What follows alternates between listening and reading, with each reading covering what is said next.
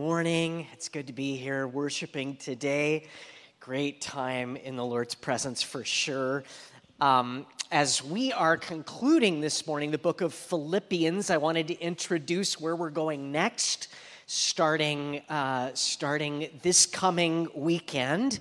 Uh, next Sunday, we're going to be in a three week series titled Hope in the Valley God's Presence in our trials. And we'll be, we'll be looking at three messages perspective in pain, persevering when we'd rather quit, and the ways that we are prepared by God for the valleys.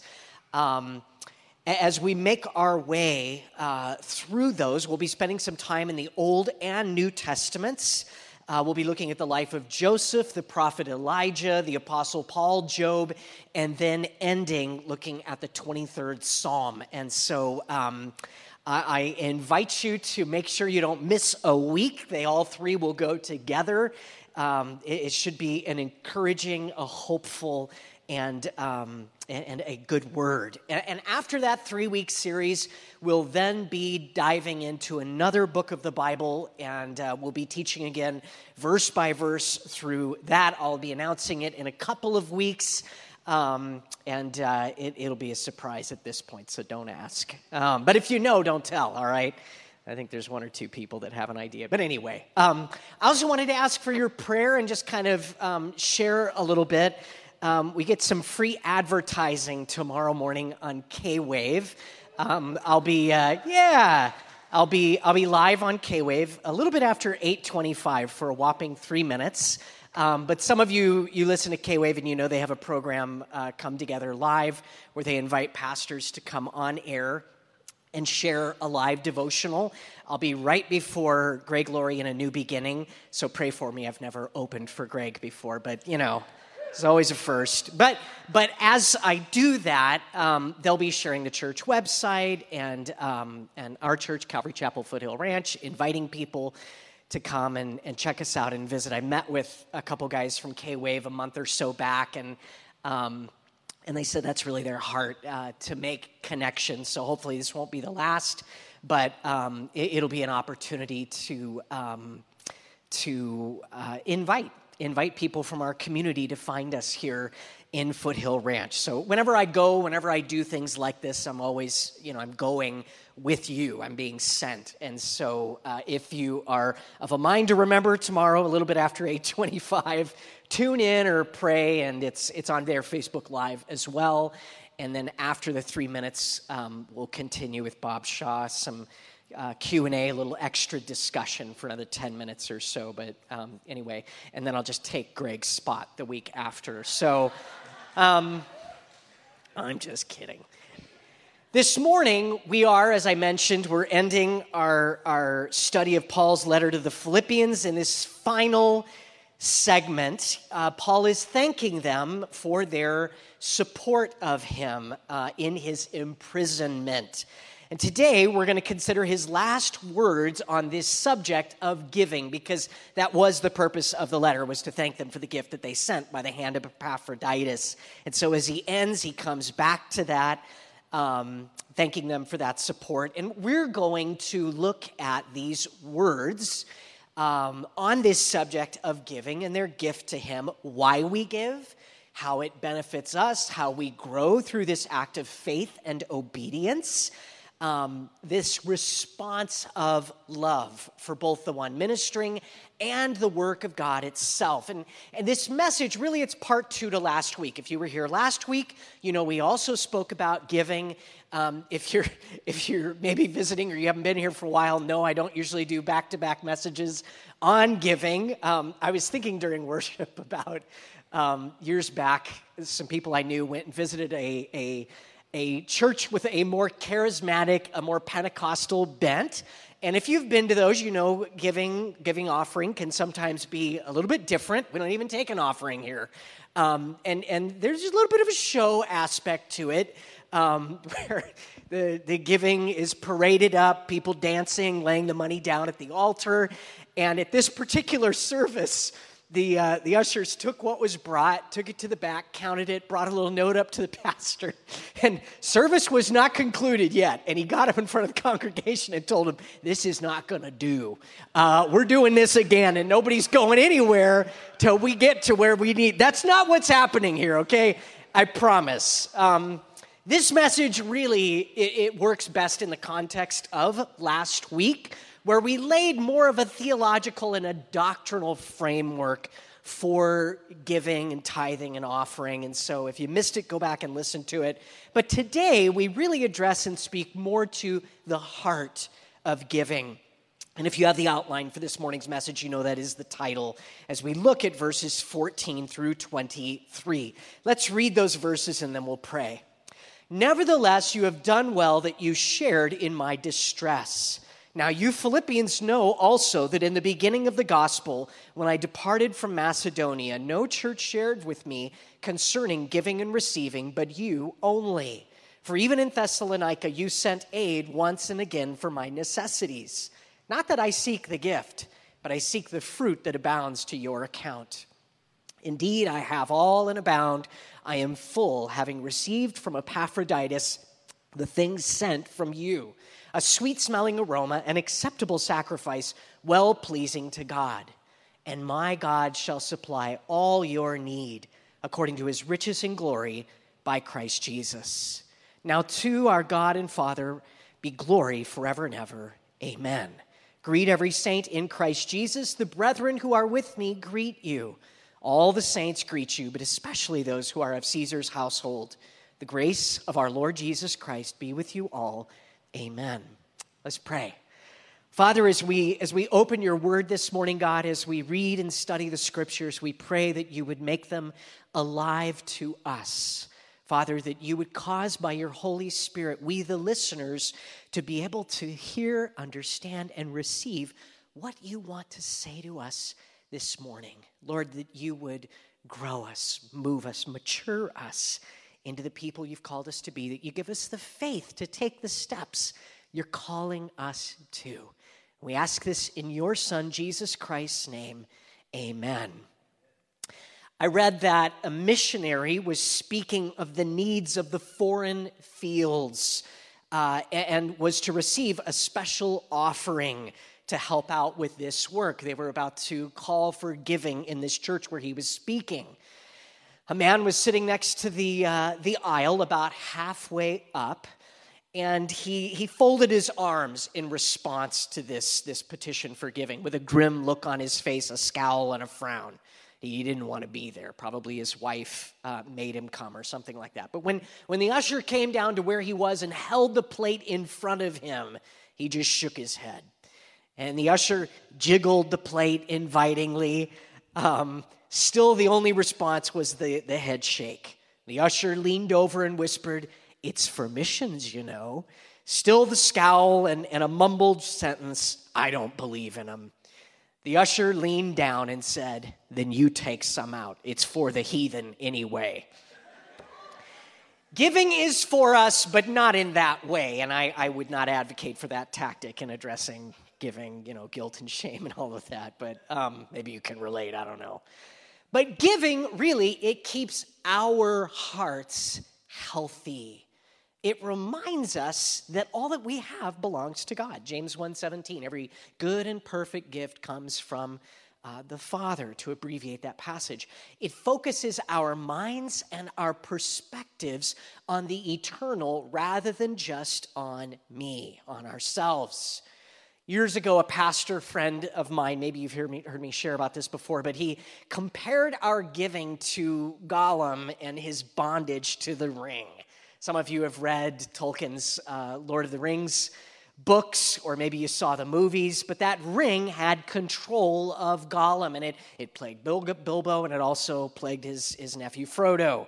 Um, it, it had to be destroyed in order for them to be freed from it. It had to be given away that he might be freed. Um, the Hobbit found freedom, Frodo did, uh, but ultimately the ring did master Gollum, destroying him as it itself was cast into the, the molten fires of Mordor. Money is a terrible master. but it's a wonderful servant. Giving helps us to keep it in its rightful place, where it might serve us, where it can be directed toward eternal purposes. When we fail to give, it, forces its way in a position into a position in our hearts that typically leads to idolatry. Giving not only allows us to share in eternal investments and eventual dividends, but it also protects us from worshiping and serving mammon. Holding our, uh, our wealth not only with an open hand, but also giving, um, being intentional about giving it away, is used by God to grow our hearts, to align them with His. So let's start by looking at verses 14 through 16. Our first point this morning is giving is partnership. Giving is partnership. Verse 14 Nevertheless, you have done well that you shared in my distress. Now, you Philippians know also that in the beginning of the gospel, when I departed from Macedonia, now understand, Macedonia, that's where Philippi was. So this would be like, um, a pastor leaving California, even though he was in the city of Lake Forest, and saying, When I departed from California, or Orange County more specifically, he's referring to the church in Philippi. He's just speaking to the region. Um, it, no one, when he left, uh, no church shared with me concerning giving and receiving, but you only, only the church in Philippi. For even in Thessalonica, you sent aid once and again for my necessities. So as he has previously, Paul again, he's expressing his thanks to the church for their generosity, for their sacrifice in supporting him. Um, a church, by the way, that didn't necessarily have the money to give. In fact, they didn't. They were struggling. We read about that in Second Corinthians chapter 8 when Paul, he, he kind of has to chide the Corinthians a little bit because they made this commitment to give to the church in Judea that was really struggling. It was, it was sort of a relief offering. They hadn't given it yet. And, and he's bringing up the church in Philippi and their generosity to kind of challenge and stir up the Corinthians like, hey, uh, they're doing it. Maybe it's time for you. Verse 1, in fact, they already had. Moreover, brethren, 2 Corinthians 8, we make known to you the grace of God bestowed on the churches of Macedonia, that in a great trial of affliction, the abundance of their joy and their deep poverty abounded in the riches of their liberality.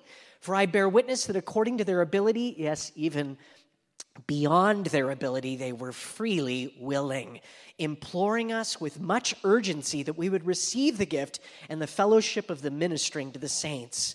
And not only as we had hoped, but they first gave themselves to the Lord and then to us by the will of God. So, having committed their lives to Christ, these Philippian believers, they then committed themselves in partnership, in friendship uh, to Paul and the others giving, not simply out of their abundance, but out of their poverty. Um, like, like the widow that Jesus pointed out to the disciples. Remember that? The, the rich guy gave tons. She gave, you know, a mite, and Jesus pointed to the disciples and said she, she gave more than all because she gave out of her poverty. Not, not I've got a ton and I'm going to give, you know, what might be a lot to you, but really it isn't to me. I'm going to give some of that. No, the widow had hardly anything, and she gave from that. That was how the Philippians' giving was as well. We, we misunderstand when we think that um, giving should be delayed until it's comfortable. The reality is that giving is to simply be a permanent fixture of our faith in good times and in bad and that's the model that we see here. Just like other spiritual disciplines i don't i don't read the word only when i have time. I don't pray just when things are going bad.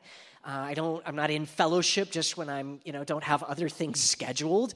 Th- those are those are healthy continual and ongoing disciplines in our lives.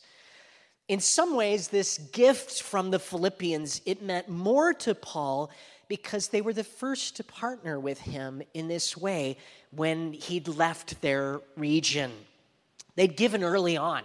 Verse 16, uh, it tells us that they supported him when he was in Thessalonica. And if you go back to Acts chapter 16, you might remember that Paul was, was driven out, asked to leave um, that area by the authorities, and then he ended up in Thessalonica. So he went from them immediately to Thessalonica, and right away they sent their support to him. Right away they were already invested. Uh, it, it was a habit for the Philippians. They understood not only their responsibility in this, but the blessing and joy of partnering in this way. Did you catch that back in 2 Corinthians chapter 8? Paul said, But they gave themselves, they first gave themselves to the Lord and then to us by the will of God. It was, it was an expression of their friendship with Paul, their love for him, but even more importantly, for the gospel message and Christ, their Savior. Their gifts were helping to fuel the evangelism and ministry that was taking place through the apostle. Verse 14, nevertheless, you have done well that you shared in my distress. Pastor David Guzik writes that uh, there was a real sense in which the giving of the Philippians was better for them than it was for Paul. Godly giving, he writes, actually does more good for the giver than for the one who receives. Have you noticed that? And I, and I know if a pastor says that, it can sound like a gimmick, like, yeah, sure, you just want to. Yeah. I, honest to goodness, I talked about my own personal experience last week a little bit. We need this. I need this. I need that healthy outflow. I need to release the ring and give it back to the Lord, right? I, I need to be freed from that. I need that those clutches pulled away from my heart so that it can be completely devoted to the Lord. Now, last week we spent a lot of time reviewing the biblical principle that the one engaged in full time ministry um, can and, and should derive their income from that ministry. So if you missed it, give it a listen, all right? But briefly, God has asked those who labor for Him full time, like in pastoral ministry or missions or, or other forms of serving Christ, to depend on support in that way. That's exactly what Paul wrote to the Corinthians. You might remember, even so, the Lord has commanded that those who preach the gospel should live from the gospel. You shall not muzzle the ox that grinds. Jesus, when he sent out the 70, uh, two by two, he sent them out with that same expectation. We read about it in Luke chapter 10, verse 2. Then he said to them, The harvest truly is great, but the laborers are few. Therefore, pray the Lord of the harvest to send out laborers into his harvest. Go your way, he told these pairs of 35. Go your way, I send you out as lambs among wolves. Carry neither money bag, knapsack, nor sandals, and greet no one along the road. He told them, Don't, don't like over prepare for this trip because you're going to find the provision as you go. But whatever house you enter, first say, Peace to this house. And if a son of peace is there, your peace will rest on it. If not, it will return to you and remain in the same house, eating and drinking such things as they give, for the laborer is worthy of his wages. Do not go from house to house. Whatever city you enter and they receive you, eat such things as are set before you, and heal the sick there, and say to them, The kingdom of God has come near to you. Now, that wasn't to be used as license by those that just wanted a free meal. Uh, this was instruction by those who had answered Christ's call on their lives to go, to walk, and live by faith that God would provide. But there would be those that would seek to take advantage, and there still are. And as such, we have to be discerning in our giving and where and to whom we give support. And we're warned of this in Second Thessalonians chapter 3 verse 6. But we command you, brethren, in the name of the Lord Jesus Christ, that you withdraw from every brother who walks disorderly and not according to the tradition which he received from us. For you yourselves know how you ought to follow us. For we were not disorderly among you, nor did we eat anyone's bread free of charge, but worked with labor and toil night and day that we might not be a burden to any of you. This disorderly conduct Paul's referring to, it's associated with false apostles and ministers, and included, it included looking for a free meal. Someone that showed up and, and claimed to be a servant of Christ, but, but the, the most uh, obvious and prominent thing about their ministry was that their hand was out. They were looking for a handout, and, they happen to be unwilling to work, by the way. Not because we do not have authority, verse 9, but to make ourselves an example of how you should follow us. Remember, we also talked about this last week that Paul, in, in a certain part of his ministry, he was bivocational. He was a tent maker. Now, he had the right to receive from the churches, but at this point, he was able to forego that, and he did it in part to contrast with those who were taking advantage. He wanted to show the churches a healthy example. Verse 10 For even when we were with you, we commanded you this if anyone will not work, neither shall he eat. For we hear that there are some who walk among you in a disorderly manner, not working at all, but are busybodies. Now, those who are such, we command and exhort through our Lord Jesus Christ that they work in quietness and eat their own bread. We have to be wise about the support and the money that we give. We have to be responsible with our giving. Um, research a bit, know who you're giving to. I, I, typically don't give money to strangers, and strangers don't like that about me. Um, when people come up to me in a parking lot and maybe they have a bucket or a container and they're shaking it for some, you know, Jesus High Holy outreach ministry of greater this area or that.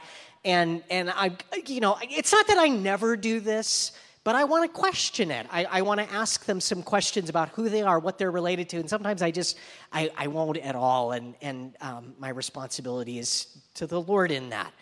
Um, I give here to this work first, as I mentioned last week.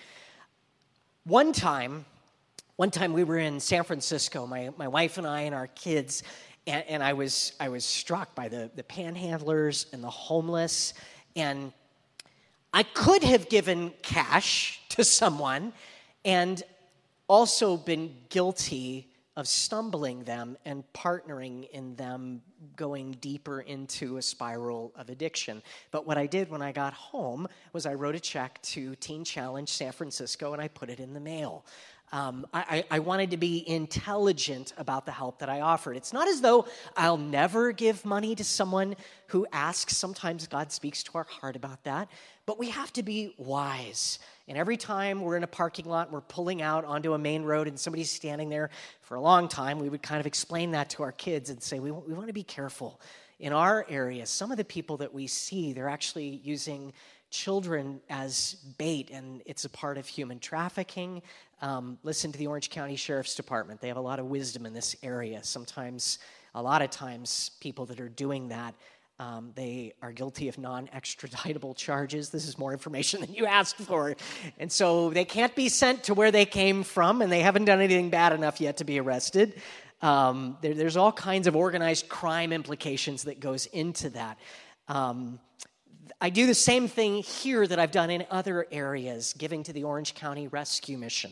I love the work that they do. They know what they're doing. It's a fully orbed work of discipleship that, that takes people um, through rehab on into discipleship and job training and placement, a two year program. It's, it's tremendous. And they do urgent food needs as well. We have to use wisdom. We have to be careful about that uh, because we're responsible. We're responsible for all of the money God's given us, and, and especially so the money that we're attempting to invest uh, toward and in His work. Now, Paul's advice to Timothy about caution in ministry speaks to this. 1 Timothy 5:22. Do not lay hands on anyone hastily, nor share in other people's sins. Keep yourselves pure. Our giving should be a partnership, an agreement with the one ministering, and we should take care of that investment to be sure that it's being placed against a work, a ministry that honors Christ and the Word of God. It's a partnership. Now, let's look at verses 17 through 18 because giving is also growing. Verse 17, not that I seek the gift, but I seek the fruit that abounds to your account.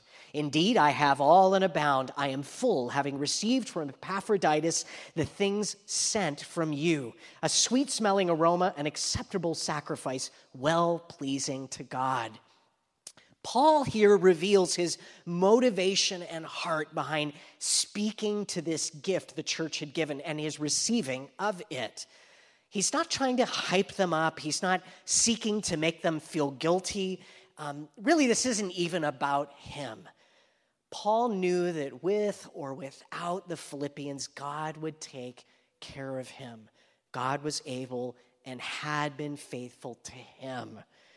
I like this quote from Hudson Taylor. He writes When God's work is done in God's way for God's glory, it will never lack God's supply. Paul clearly labored according to this philosophy. He didn't look to man to supply his needs, he trusted God. Though God certainly used men and women to uh, bring about that provision, Paul knew he didn't have to manipulate and push. God would provide. And he did. Sometimes through Paul working, sometimes through God's people giving, and still other times, no doubt, in ways that couldn't even be understood or quantified because Jesus is still multiplying loaves and fish. God is still working in ways that we don't even see and can't even comprehend. His point here isn't to focus on the gift given, but on the church in Philippi, the individual believers, the growth they would and were experiencing as they gave. Verse 17, not that I seek the gift, but I seek the fruit that abounds to your account. Paul understood that when a follower uh, of Christ takes the steps of faith and obedience in giving to the work of God, to God's worker, that the giver grows. The act of giving by faith, it grows us. It's, it's a stepping out and trusting the Word of God and, and the promises of God that He's going to be faithful to count the investment toward the eternal and provide for us, even though we're giving a portion of that provision away, really back to Him. It, it, it, it, it requires faith, doesn't it? It's, it's an area in which God called Israel to test him. Many of you are familiar from that passage in the book of Malachi, chapter 3. And it was originally a word to Israel through the prophet. However, there are principles that agree with it in the New Testament as well. Malachi, chapter 3, verse 8 Will a man rob God because Israel is a nation they hadn't been giving to God for a long time and they were robbing him? Yet you have robbed me. But you say, In what way have we robbed you? In tithes and offerings. You are cursed with a curse, for you have robbed me, even this whole nation. It's kind of interesting to look at our, la- our, our uh, not giving as, as actually robbing God because we are withholding from Him what already is His. Verse 10 Bring all the tithes into the storehouse, that there may be food in my house. And try me now in this, says the Lord of hosts if I will not open for you the windows of heaven and pour out for you such blessing that there will not be room enough to receive it. Though this was a word again specifically for Israel, we see this concept repeated in the New Testament. Verse 17, really, we just read it. Paul said, Not that I seek the gift, but I seek the fruit that abounds to your account. He went on to testify in verse 18, Indeed, I have all and abound. And we'll see later in verse 19, And my God shall supply all your need according to his riches in glory by Christ Jesus. When we give, when we write a check, when we type out the numbers on our, uh, on our device or laptop, we're trusting that God is going to be faithful to keep his promises. And just like any area where we step out in faith and trust God and his promises and walk in obedience, we are going to grow. And our faith is going to be bolstered as we see God keep up his end. Verse 18 Indeed, I have all and abound. I am full, having received from Epaphroditus the things sent from you, a sweet smelling aroma, an acceptable sacrifice, well pleasing to God. Our giving is a sacrifice, and it is pleasing to God. Worship is a sacrifice, isn't it? D- during that song, Jireh, Pastor Frankie, he gave us a little bit of context reminding us from Genesis of what took place there uh, between Abraham and Isaac and how uh, he was called to do that, and the Lord provided a lamb. God provided a sacrifice. Well, it was literally that way in the Old Testament, but it remains that way in our present time, still today.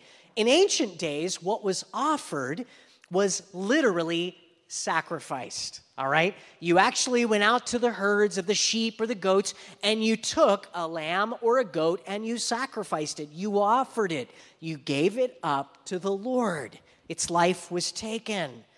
And in the offering, there was loss.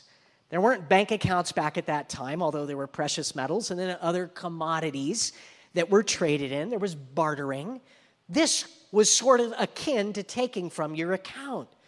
An animal, a sheep, or a goat, it was worth a lot. Why? That animal held value, its ability to reproduce, supply wool or leather, offspring, milk, or meat. To give that up, that, that cost the, the worshiper something. To bring that animal to the temple was to forego the profit that might otherwise have been realized. It was to choose instead to worship God, to invest, and to give back to Him. When we worship God in this way, it costs us something.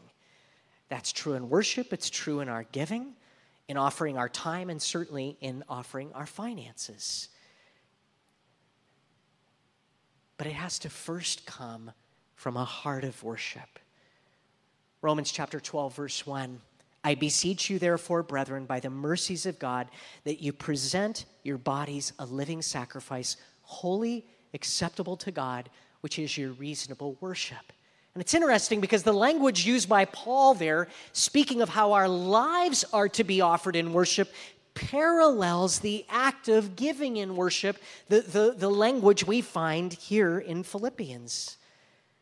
Paul wrote that it was, it's a sweet smelling aroma an acceptable sacrifice, well pleasing to God.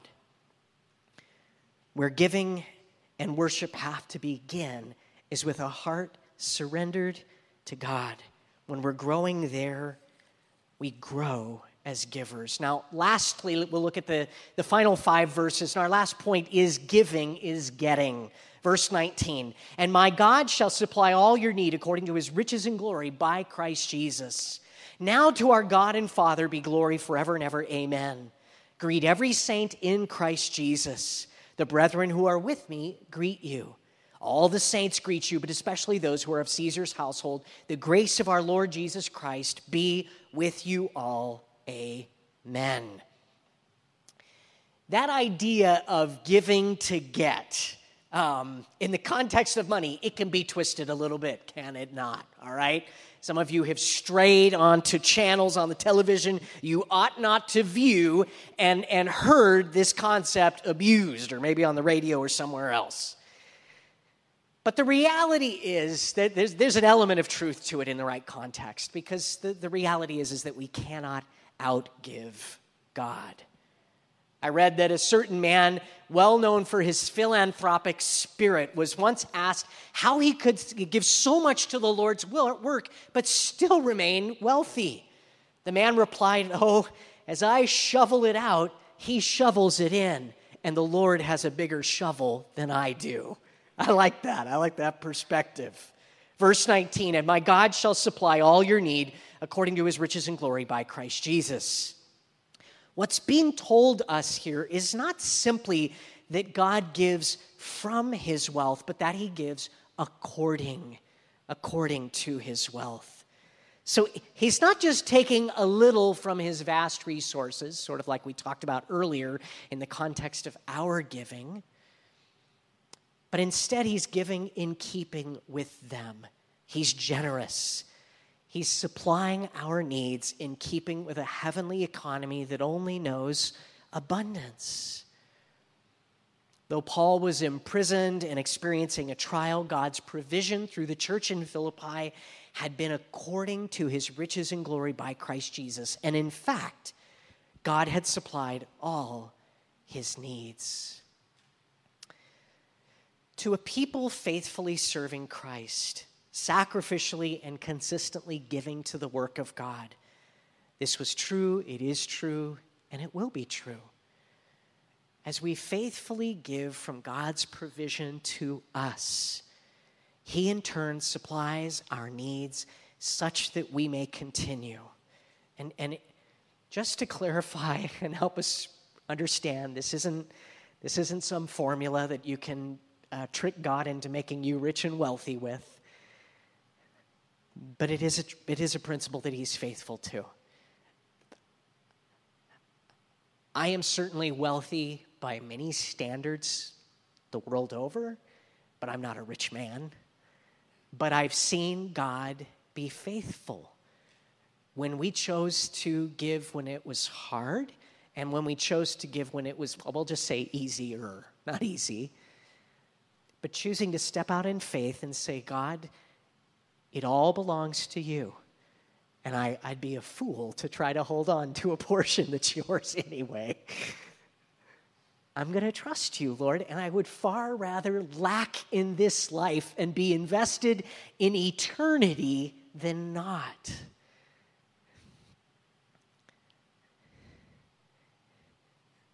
Needs are not the same as wants, are they? God's promised to meet our needs, but not our wants. We should clarify that. It's the needs that God promises. He does give attention to the wants sometimes, doesn't he? That's great. What a blessing. But what this promise relates to are those things that we need, essentials. Remember, Paul had written to Timothy that with food and clothing, with those we will be content. Chuck Swindoll writes that God supplies our needs, not our greed. Nonetheless, we find this principle and promise in Scripture that when we give, we will receive accordingly. Jesus spoke to this in the context of extending mercy. In Luke 6, verse uh, 37, judge not, and you shall not be judged. Condemn not, and you shall not be condemned. Forgive, and you will be forgiven. And then verse 38, give, and it will be given to you. Good measure, pressed down, shaken together, and running over, it will be put into your bosom. For with the same measure that you use, it will be measured back to you. Though Jesus is directly speaking of forgiveness in Luke chapter 6, the idea is applied elsewhere as it relates to giving.